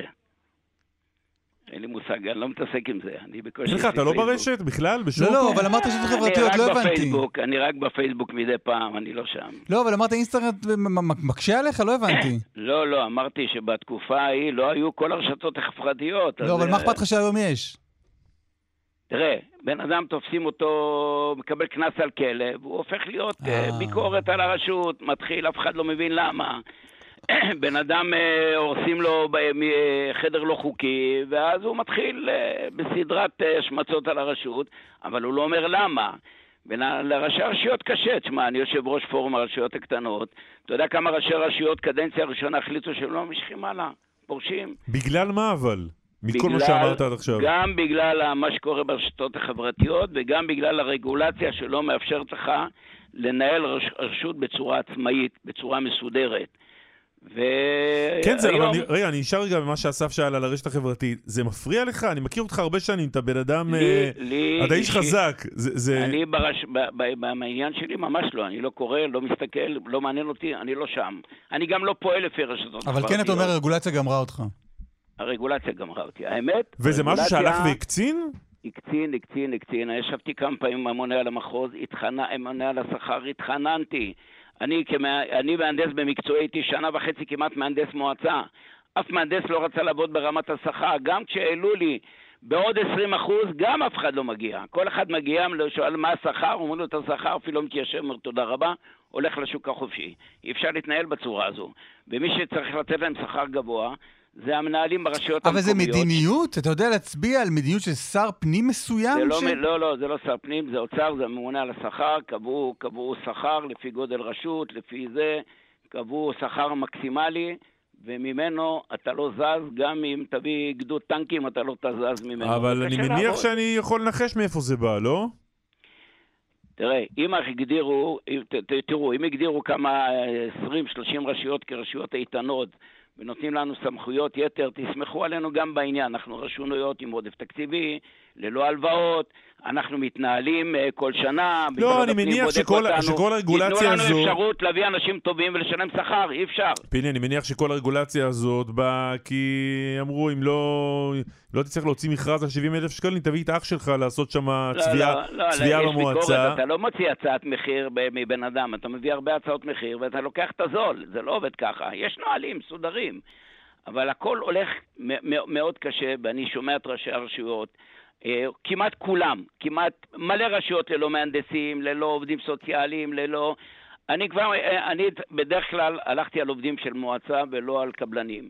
כי בזמנו היה שוק עבדים וכולי, היום קצת יותר טוב, אבל אני לא רוצה קבלנים. ואין לי ברירה, אני מתחיל לקחת קבלני גינון, קבלני Mhm. ניקיון, כי אין, אין עובדים. כל עובדי הניקיון, אגב, שלנו היו אה, חבר'ה מהעלייה הרוסית של שנות ה-90, חלקם היו רופאים, חלקם היו מהנדסים, כולם יצאו לפנסיה, אף אחד לא מוכן לעבוד בניקיון. נגמר, גם לא בדואים, הם לא נוגעים במטאטא. ואין, אין, אין לך ברירה, אתה לוקח קבלן, בטוח שהקבלן גם מצליח להביא עובדים, גם הוא מתקשה. תגיד, 33 שנה זה מלא זמן. נכון. אבל עשינו הרבה דברים, קודם כל, הגולת הכותרת... לא, אבל אתה זוכר, אתה זוכר את פיני בלדה שלפני, אה, זה חיים שלמים כמעט. אה, אתה זוכר את פיני. בלדה שלפני 33 שנה שנכנס לתפקיד? הייתי, הייתי צעיר ויפה, אתה יודע, אשתי אמרה, התחסנתי מהנדס, עברתי תשע מערכות בחירות, זה לא היה התכנון שלי בחיים. אל תשכח, היו לי גם שתי מערכות בחירות, אל תשכחו, תמיד צריך לזכור שאתם זוג. כן. אה, שהיו שתי מערכות בחירות אה, גם לכנסת, זאת אומרת, עוד, אה, עוד מערכות בחירות. היית בצומת. הייתי בצומת שתי קדנציות, גם ראש מועצה וגם חבר כנסת. עשיתי את זה במקביל, עד שעבר החוק איסור כיף תפקידים, ואולמרט ואני התפטרנו. אבל אני כרגע רץ חזק מאוד על נושא, ממשיך נושא המשילות בנגב. כפי שאתם יודעים, אני 30 שנה מתריע. נושא משילות זה גם הקמת יישובים חדשים יהודיים. אפרופו ענייני משילות, הסתכלתי על המכתב שפרסמת, למכתב פרידה, סוג של מכתב פרידה שכתבת לתושבים שלך, והפרויקט הראשון שאתה מפרט במכתב ומתגאה בו, זה הפרויקט של פינוי שבט התראבין מהשטח של היישוב, שבט בדואי שישב נכון, על ה... יש, ישבו לנו על הגדרות, וכל בוקר קמתי ומרדתי את השערות ממה שעברנו בלילות. ואי אפשר היה לחיות פה עם מה שהיה מסביבנו על הגדרות. זה שבט שאף בדואי גם לא מתעסק איתו, ובסופו של דבר, עם זה שזרקו עליי רימונים, ועם זה ששרפו לי מטוס ומכוניות, וירו עליי, והלכתי עם מאבטחים, אני עדיין הולך אה, 24-7, אני חמוש. אה, ועם כל מה שעברתי, הצלחתי להקים להם יישוב חדש, ביחד בעזרה גדולה מאוד של אריק שרון אמר לי, אף אחד לא יעשה לך את זה, תעשה את זה ותקבל קיפוי כספי ממני עד הסוף, ולזכותו ייאמר, עד השקל האחרון, כל מה שעלה פה הוא שילם, הקמנו להם יישוב חדש. בדרך הקמתי להם יישוב חדש שלא רצו לעבור אליו, אז הפכנו אותו ליישוב יהודי שנקרא היום גבעות בר, והזזנו אותם עוד הצידה לעוד הקמת, ליישוב אחר. והיום אני בקשר עם כל מה שעברתי איתם, אני בקשר מצוין, מוזמן בחגים, ואני מנסה לעזור להם כל הזמן. אגב, אז ביקשתי לנהל אותם בהתנדבות, כאילו להיות ראש מועצה כזה בהתנדבות שלהם, לא, משרד הפנים לצערי הרב לא נתן לי, כי מצבם היה הרבה יותר טוב. אבל בלי זה לא היינו יכולים לחיות היום. הרחבנו את היישוב על השטח הזה, הקמנו שכונה צבאית, הרחבנו את היישוב, והיום מבחינת ביטחון ביישוב, אנחנו אחד המבוטחים ומובטחים בארץ. אה, אנחנו אומנם גרות אה, תעלות נ"ט וגדרות וקונצרטינות ומשטרה פרטית. תעלות נ"ט? כן, כן, כן, לגנבות רכב, נגד גנבות רכב, לא נגד טנקים. אז מה, עשיתם תעלות? אמיתי? יש לנו תעלות, קונצרטינות, בולדרים, גדרות, היישוב מוקף, הוא סגור מ-11 בלילה עד 6 בבוקר לכניסה מבוקרת, לכן כמות האירועים אצלנו כמעט היא מועטה מאוד, ביחס בכלל למה שקורה בנגב, אין מה לדבר, והיו בתוך היישוב, הכל בטוח. אה, כשאתה יוצא לכביש, אתה מרגיש כבר מיד, רק, רק אתה יוצא מהיישוב עולה לכביש, אתה מבין את החוסר אה, משילות שקיימת כאן. אה, בנגב, היה לנו ציפיות ממשלת ימין, ימין, ימין, ימין, ולא קרה כלום. אגב, אני אגלה לכם סוד. לא קרה כלום ב... כי מה? איזה ציפיות היו לך ומה לא קרה? ציפיתי שיוסיפו מלא שוטרים, ישנו את חוק המעצרים, ישנו את חוק ה... את הענישה המינימלית, ישקיעו לפחות במגזר הבדואי, היום לא מלמדים שם עברית. אין, אין אה, מקצוע ליבה ברשות הבדואית, ביישובים הבדואים כמעט לא מלמדים ערבית, אה, עברית, כי אין מורים לעברית. כי היהודים שלימדו שם, הבריחו אותם בשומר חומות בתוך אה, תאי מטען, ואז פיקוד הדרום לקח יוזמה, מפעיל כמעט 100 מורות חיילות במגזר ללמד עברית. כל הכבוד לפיקוד דרום, שאני משרת שם אה, כבכיר בפיקוד. אני עדיין חושב שזה תפקיד משרד החינוך ולא תפקיד אה, צה"ל. ואחד שמסיים אה, תיכון במגזר הבדואי ולא יודע עברית, קרוא וכתוב, איך הוא ישתלב ב, ב, אה, במדינה הזו, תהיה לו בעיה להשתלב. יש כאלה לא רוצים להשתלב, הבנתי, אבל גם מי שרוצה להשתלב גם לא יכול. ואם אנחנו מדברים על הקמת יישובים יהודים לפני שבועיים בוועדה המחוזית, דנו בהקמה של שבעה יישובים חדשים, חמישה מהם על ציר 25, והפלא ופלא, ממי, ממי בא, תופתעו, ממי באה ההתנגדות הכי גדולה להקמת היישובים? חוץ מכמובן הבדואים. נו, נו מבחן. נו. משרד האוצר והמשרד לאיכות הסביבה. מי השרים שם? ממשלת ימין, ימין, ימין. שלחתי באותו בוקר לסמוטריץ' ולשר ולמנכ"ל הודעת וואטסאפ, הם לפחות הגיבו לי מיד, ואמרתי להם, רבותיי, איך זה יכול להיות? הם היו די בשוק. פקידי האוצר, והודיעו לנו שמשנים את ההחלטה של האוצר, ולשרת איכות הסביבה אמרתי לה, את ימין, ימין, ימין, המשרד שלך שמאל, שמאל, שמאל, תוקע אותנו פה, היא גם לא הגיבה בעניין הזה. ואם אנחנו ממשלת ימין, ימין, ימין, ימין, לא מפנים כל מיני החלטות בג"ץ, לא רק אה, אה באזור מעלה אדומים, גם פה בדרום יש החלטת בג"ץ לפנות שבט את אל זרנוק לתל ש... לרהט שיושב על קרקע פרטית, גם זה לא בוצע. אז, אה, ולא נצליח להקים את העשרה, 12 יישובים. אגב, מי שהעביר את זה בממשלה, העביר את זה איילת שקד okay. אוקיי. כשרת הפנים בממשלה הקודמת. פיני, לקראת סיום, אה, יש לך מישהו שמחליף אותך? אתה מסמן יורש? יש פה שלושה מועמדים. אה, אחד המועמדים, ראיתי שאחיין שלי מתרוא... הולך להתמודד פה. ראית? ראית. קראת את זה באינסטגרם. אגב, זה לא בא, אגב, זה לא בא מיוזמתי בכלל. ממש בכלל לא. אני אפילו לא מתכוון להצביע לו. לא, לא, לא, אל תצחף, הוא ראש מועצה, הוא היום ראש מועצה בנאות חובב, הוא היה גזבר, מנכ"ל עירייה, הוא אלוף משנה במילואים, היה יחידת, מפקד יחידת, היה מ"פ של יחידת מסתערבים, זה טוב גם לסביבה מסביב. ומנכ"ל של חברות, בחור... אז לשאלה של השר, אם אתה מסמן, אני רואה שהתשובה היא חיובית. אני אומר לתושבים, יש מועמדים, עזבו קרבה כזו או אחרת, תבחרו את מי שהכי בעל הניסיון והכי מתאים. אני יוצא לחופשת, לטיול שחרור לארגנטינה, צ'ילה בדצמבר, עם אשתי לשלושה שבועות. הגיע הזמן, זו חופשת שחרור אה, ארוכה ו- טוב. וטובה. פיני בדש. ונמשיך בעשייה הציבורית למען הנגב. אני לא, לא מפקיר את הנגב. עומר, אני לא הולך להתעסק בעשייה הציבורית, במוניציפלי. משאיר פארק תעשייה שמכניס 40 אחוז. הכנסות, יש לנו 4,000 פיני בדש, ראש מועצת עומר. 100 חברות, ושניכם הייתם אצלי, ואתם מוזמנים עדיין לבוא לבקר ולראות את ההתפתחות פה. תודה רבה, פיני. ואם אתם צריכים הבטחה כשאתם מטיילים בנגב, אני אעזור לכם. פיני, תודה רבה, להתראות, בהצלחה. חזרתי, אגב, עוד משפט, חזרתי בשישי שבת מטיול ג'יפים עם לינה בשטח עם חבורה נפלאה, ויש מה לטייל, יש לנו ארץ נהדרת, ארץ נפלאה, ונקווה שהמלחמת האחים הזו תעצור, ואני מקווה שנחזור לשפיות. וקודם כל, אני נגד כל ההשתמטות וכל הצהרת השתמטות. פיני, אי אפשר לכסות את כל האירועים עכשיו במדינה. לגבי עילת הסבירות, סתם, סתם. יוקר המחיה, רפורמת היבוא, מה אתה אומר? ובוא נסתכל על החצי הכוס או שלושת רבעי הכוס המלאה. פיני בדש. שופכים עלינו פה את חצי כן. הכוס המלאה. פיני בדש, תודה רבה, בהצלחה לכולם. ביי, תודה, ביי. אבישי גרינצייג, כתבנו למשפט, שלום. שלום, שלום, אני צריך אה, ללמוד מפיני בדש איך להכריח אתכם להמשיך להקשיב לי. נכון, כן. נכון. עכשיו תראה, אנחנו הולכים uh, לדבר על uh, נושא, יש לך פרטים, גילויים מעניינים מאוד בפרשה מסוימת, אבל יש, יש פרשות שהפכו להיות סמל לדברים שכבר לא מעניינים אף אחד. אז אתה צריך, יש לך, עליך מטלה אה, לעשות את זה מעניין, בבקשה. אז ככה, מדובר באחד מתיקי השחיתות באמת החמורים ביותר במדינת ישראל בשנים האחרונות. אה, קצין משטרה בכיר שחובר לפרקליט, לסניגור בכיר, וגם לאישה שהייתה בעבר פרקליטת מחוז תל אביב פלילי, וביחד משבשים חקירות. אה, לוקחים שוחד, סיפור... אה, עורך הדין הוא, מת... אה, הפרקליט הוא רונל פישר, הפרקליטה הבכירה בפרקליטות היא פרקליטת מחוז תל אביב לשעבר רות דוד, וקצין המשטרה ערן מלכה. עד כאן קלמן, שלוש מתוך שלוש. יפה. מה הסיפור עכשיו? התיק הזה נמשך המון המון המון זמן. מתי התחילה החקירה? החקירה בעצם התחילה ב-2014. רגע, רגע, תמתין. כתב האישום הוגש אה, מלכתחילה במאי 2015. אנחנו נמצאים עכשיו ב... שמונה שנים אחרי, יותר. קלמן, זה לא יאמן כמה אתה צודק פעם אחרי פעם. לאיפה תגיע?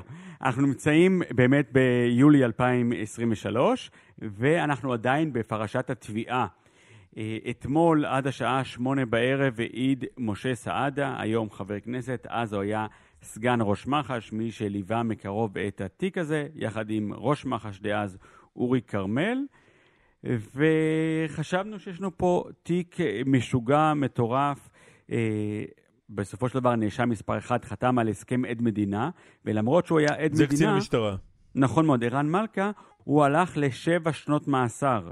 זאת אומרת, רק תבינו עד כמה זה פרשה חמורה, שאפילו עד המדינה נשלח לשבע שנות מאסר, וממילא מה מצפה לרונל פישר, שהוא היה אה, דמות מאוד דומיננטית בתיק, אלא שזה לא בדיוק מה שקרה. התיק הלך והסתבך, התיק הלך ונמרח בפני כבוד אה, השופט אה, משה סובל. והשופט סובל הביע לא מעט ביקורת על ההתנהלות, על החקירה של מח"ש, על דברים שלא ברורים בתיק, אה, כל מיני חומרי חקירה חסרים, חומרי חקירה שהתגלו ברבות הזמנים, ולאחרונה הוא זימן את נציגי התביעה, נציגי אה, הסניגורים, ואמר להם, תשמעו, לעולם אני לא אדע את האמת בפרשה הזו. זאת אומרת, ממש לאחרונה התגלה איזשהו מזכר של אה, משה סעדה, ממש בדרך שממית, אם תרצו, אני אפילו מוכן לספר לכם אה, מה קרה. רק אם תרצו, אני לא כמו פיני בדש. לא, אבל רגע, בוא נעשה רגע סדר. המסמך הזה של משה סעדה הוא זה שהפיל את התיק מרום גובהו אל, אל סיטואציה שבה השופט אומר, אני לא יודע, אני לא יודע מה, מה קרה שם? המזכר עצמו הוא מאוד משמעותי, אבל לא פחות מכך משמעותי העובדה שהוא התגלה, התגלה לגמרי במקרה, ממש ממש במקרה. מה יש במסמך הזה?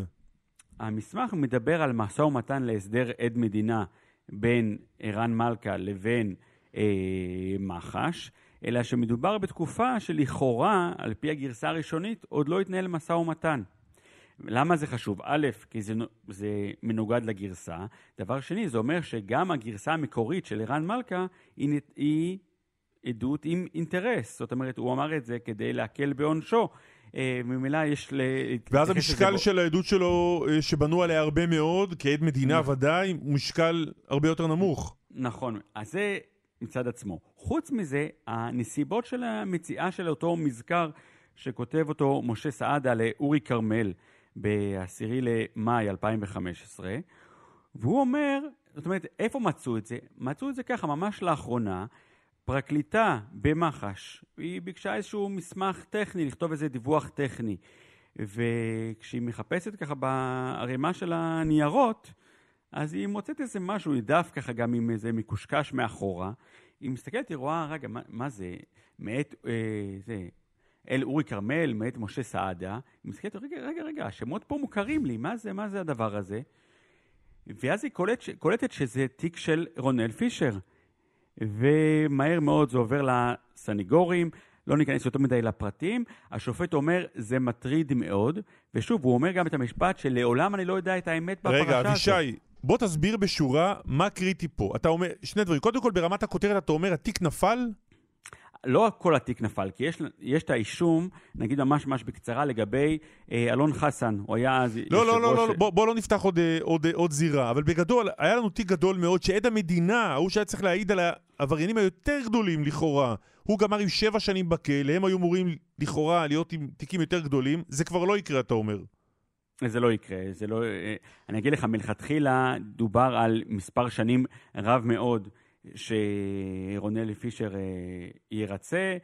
זה כבר ברור שזה לא יקרה, זה הלך ושוב, ופחת. תסביר מה, מה, ו- מה, קרה, מה היה. במסמך הזה שהפיל את התיק? מה, מה שקורה, הדרמה אמ- הגדולה? אמרתי, הדרמה זה שעולה מתוך המסמך הזה, שבתקופה שלכאורה ערן מלכה נותן עדות שהיא לא תלויה בשום דבר, זו בהחלט עדות שתלויה בדבר, זה דבר אחד. דבר שני, מתוך, ה, מתוך המסמך הזה כתוב שהוא, מוכן, שהוא מעביר אה, חומר מודיעיני, בסדר? מה זה החומר המודיעיני הזה? אף אחד לא יודע.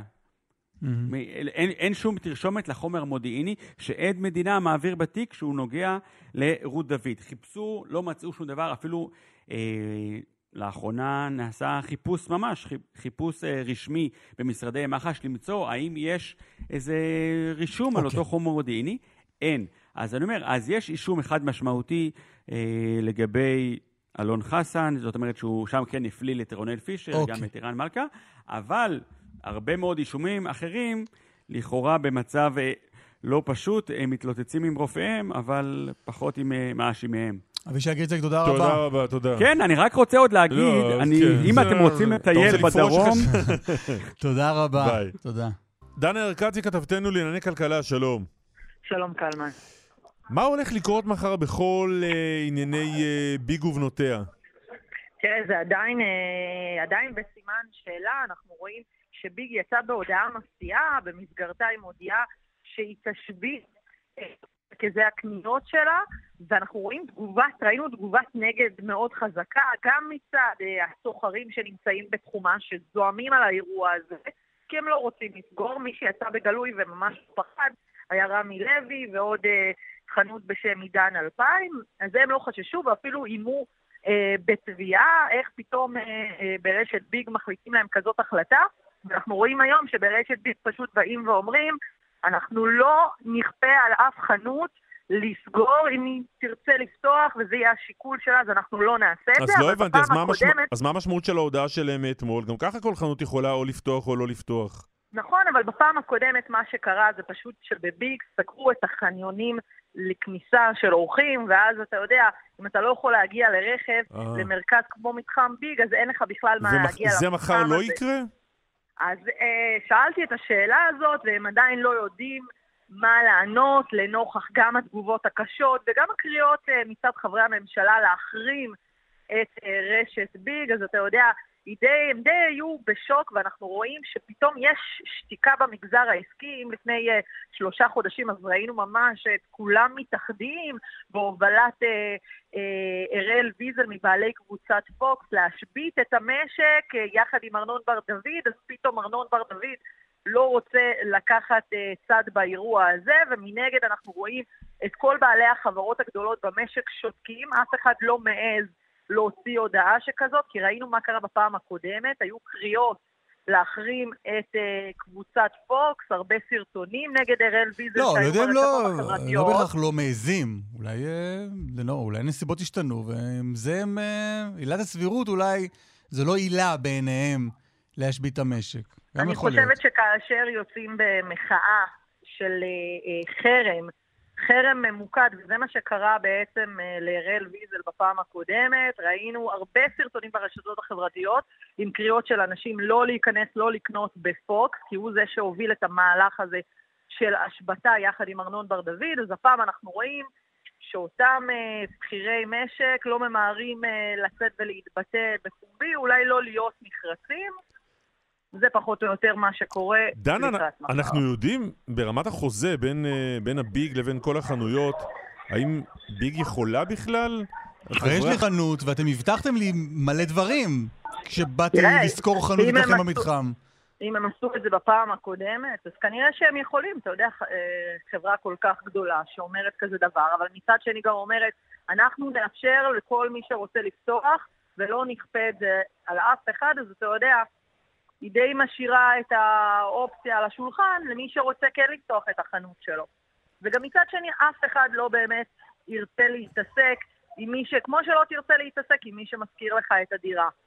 אני לא יודע, אם אני מפסיד... חזק- איש עסקים חזק כמו רמי לוי כן יכול להרשות לעצמו לבוא ולצאת לא, אבל. בעל אם בעל הדירה שלי אה, מפר את החוזה בינינו, אז אני אתבע אותו.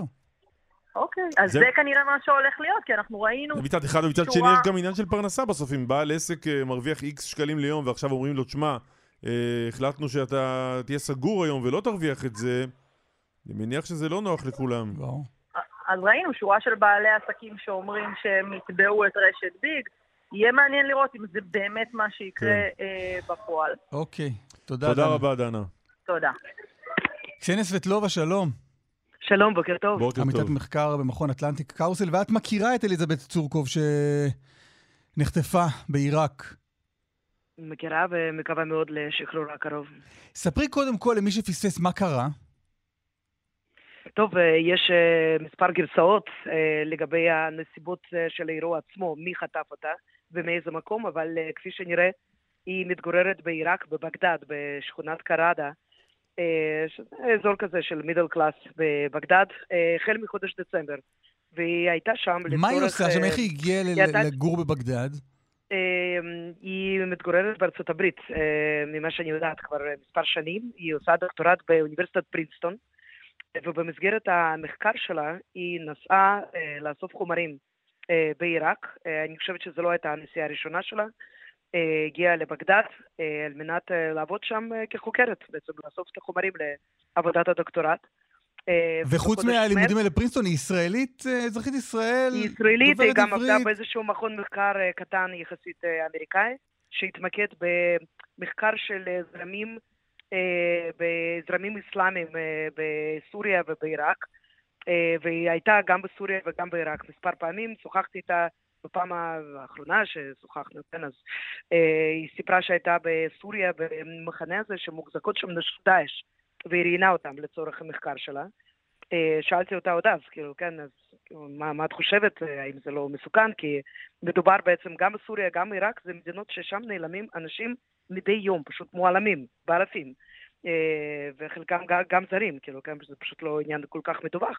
איבדנו עניין בסוריה, אבל זה מה שקורה. והיא אמרה לי, תקשיבי, יש לי רשת אה, ענפה, וזה נכון, אכן כך היה, הייתה לה רשת מאוד גדולה של אה, מכרים, חברים, פעילי זכויות אדם כאלה ואחרים. אה, והיא כן, הרבה אנשים כנראה שהסתמכה על זה שזה מה שבסופו של דבר יגן עליה. מה אנחנו יודעים על, על מה שקורה איתה עכשיו? שזה כנראה לא מאוד הרבה. טוב, אנחנו יודעים, אה, וככה זה בעצם מסוף חודש מרץ, אה, היא נעצרה אה, או על ידי קבוצה של גברים או על ידי קבוצה של נשים, זה נורא מעניין. יש דיווחים שמצביעים על כך, וגם יש כאלה שאומרים שנשים באו לבית הקפה בבגדד, ששם היא ישבה עם חברה ועצרו אותה שמה. וככל הנראה היא נמסרה על ידי המיליציה העיראקית, שנקראת קטאייב אל-חיזבאללה, נכון, השם הוא מצלצל דומה, אבל זה לא חיזבאללה הלבנוני.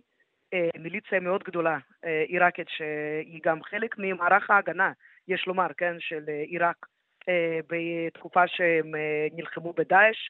אז היה שם גיוס עצום בעצם, כן, של כל הכוחות שרצו להילחם ויכלו להילחם, ומאז הם רק הלכו והתרחבו מבחינת הכוח וההשפעה. כמובן מיליציה מאוד, מיליציה מאוד מקורבת לאיראן. אתם זוכרים את החיסול של סולימני? אז באותו רגע גם חוסל אבו מחדי אל-מוהנדס, כן, שהוא היה מראשי הכתאיב חיזבאללה. אה, בעיראק, אז זה מצביע על קרבה כמובן אה, גם רעיונית וגם אה, ארגונית שיש בין... כמה זמן היא כבר אצלם? מסוף חודש מרץ. גם אפשר לראות בעמוד הטוויטר שלה שאין עדכונים, בערך מ-22-23 במרץ. שזה לא מאוד מעודד שלא שמע, לא שמענו ממנה כל כך הרבה זמן. אני מבינה שהיה צו איסור פרסום בישראל, וגם כלי תקשורת בחו"ל שהכירו את הסיפור, אני יודעת שניו יורק טיימס עסקו בזה כבר זמן מה, אבל אה, ניסו לשמור על פרופיל נמוך, כי כנראה שהיו איזשהם אה, מגעים, ואולי ניסיון אה, לשחרר אותם משם. מי שזה לא הצליח, אז העניין פורסם. עכשיו, כל הטענות האלה שהחוטפים לא ידעו שישראלית, ברור שהם ידעו. אה, אין בכלל ספק בזה שהם ידעו, היא גם לא הסתירה את זה מאוד, כן? זה להבדיל מ... לא, אבל אחרת מה... הרבה כתבים שנסעו לשם, ויש באמת אה, רבים וטובים. לא, אבל רגע, מה זה ידעו, לא ידעו? לא לא ברור כן. שזו... כן. מה האינטרס כאן? זה לא פעולה נגד ישראל? אה, אז ככה, אליזבת סורקוב אה, באמת הייתה שם דבר בתחום שלה של חקר הזרמים והתנועות האסלאמיות, במיוחד בהקשר של מלחמת האזרחים הסורית. והיא הייתה מוכרת וגם היה, הייתה הרבה ביקורת כאן, כן, מחוגים שהם אה, תומכים באסד, ויש הרבה מאוד אה, Mm. אה, אנשים שעדיין, כן, חושבים שהוא נלחם נגד האסלאמיסטים, ולכן לא משנה מה הוא עשה שם בדרך וכמה אנשים הוא רצח, הוא עדיין יותר טוב מהם, כן, אז, אז היו כאלה שגם בלי קשר לזה שהיא ישראלית, כאילו, כן, הביאו ביקורת וגם איימו עליה, כן? לא, אבל הם. הם רוצים כן. משהו, או ש... אני לא שמעתי עדיין על דרישות שפורסמו. אה, זה לא אומר שאין דרישות, כן? אה, כנראה שיש, אה, ואפשר רק להישאר בעצם, כן? מאיזה תחום הם יכולים לדרוש. כמובן שזה לא תחום? מקרה של כופר, מה, איזה לא, דרישות? לא, לא מקרה של כופר כספי שהם רוצים כמה מיליוני כן? דולרים, כי דברים כאלה קורים הרבה מאוד פעמים בעיראק. אני חושבת שיהיו להם דרישות בתחום המדיני, סביר להניח שהם ידרשו אולי שחרור של אסירים פלסטינים ואולי דברים אחרים שהם אה, יותר קשים בעצם לביצוע, כן? כסף זה החלק היותר קל. מהמם. היא גם הייתה סטודנטית בפרינסטון, אני לא יודעת מה זה אומר מבחינת הנכונות שלהם להתערב אה, ולדרוש את שחרורה, כן? אה, לא אזרחית אמריקאית, אבל כן סטודנטית מן המניין, אה, אוניברסיטה אמריקאית אה, גדולה ומפורסמת. אה, נראה לי שכרגע ארצות הברית אה, היא המדינה ש... אה, יש לה גם אה, אינטרס לפעול יחד עם ישראל ולמען ישראל אה, על מנת לנסות לשחרר את סורקוף. הבעיה היא שכמובן ההשפעה האמריקאית בעיראק הולכת ומדלדלת. אה, וגם אחרי הבחירות האחרונות שהיו שם בעיראק וגם ראש הממשלה החדש, שיותר מקורב לאיראן מקודמו, כל העניין הזה הוא נראה מאוד מורכב. אני פשוט חייבת לומר שמאוד מקווה שהיא תשוחרר בקרוב, אולי יקרה נס, אבל זה נראה כמו תסבוכת מאוד גדולה. כן. קסניה סבטלובה, תודה רבה על השיחה הזו. תודה. תודה. טוב, בסדר גמור. אה, כאן אנחנו חותמים את אה, שידורנו לבוקר זה. אין לך איזה תגובות מעניינות, משהו? קריאתי בגלות כותב פרשת רות דוד, וזה שהיא לא עשתה פה רעידת אדמה 12 בסולם ריכטר, היא הסיבה העיקרית למה צריך רפורמה במערכת המשפט. אבל... אה, מה הקשר? תתן לי את הקשר בין פרשת רות דוד. הכל זה הרפורמה במערכת המשפט. נהיה. אני עומד בפקק, זה אומר שהרפורמה דרושה. בנימין כהן, אפרופו פקק, שואל מדוע כשיש פקק בכביש 6 לא מקבלים את הכסף בחזרה. ראיינו פעם את אחמד טיבי נכון. שהגיש את הצעת חוק בעניין הזה. נכון, נכון. לא זוכר בדיוק מה מה קרה? מה ההצעה, מה אבל עלה משהו... בגורלה? לא יודע, כאילו לא לא לחייב אותנו אם אנחנו עומדים בפקק שם או משהו כזה. יש המון המון תגובות, מרוב תגובות לא רואים את ה... מה שנקרא חורשה. כנסו לאשטג קלמן ליברמן ותקראו את התגובות. מה זה הסיפור הזה לא, שצריך שיקראו לכם בטלגרם, את זה? גם בטלגרם. בטלגרם. טלגרם מלא. תגיד לי, מה, אנחנו צריכים ל- ל- להאכיל אנשים בכפית? בכפית. כן. יכולנו להאכיל אותם בכפית, אבל אנחנו מעדיפים להאכיל בכפית. טוב, בסדר, בוא, בוא נודה פעם ל... בכפית? יצא לי. בוא נודה לעוסקים במלאכה. איתמר דרוקמן ערך, יעל שקד ואביגל בסור הפיקו, חיים זקן היה לביצוע טכני, חגית אלחיאני עשתה איפה ואיפה בדיווחים בינך לביניהם. נתנה עבודה, אבל עם כן. כביש 6 חזק מאוד, יפה. משמרת עמוסה מאוד. קרן נויבך אחרינו, קלמן ליבסקין, תודה רבה. אסף ליברמן, תודה גם לך.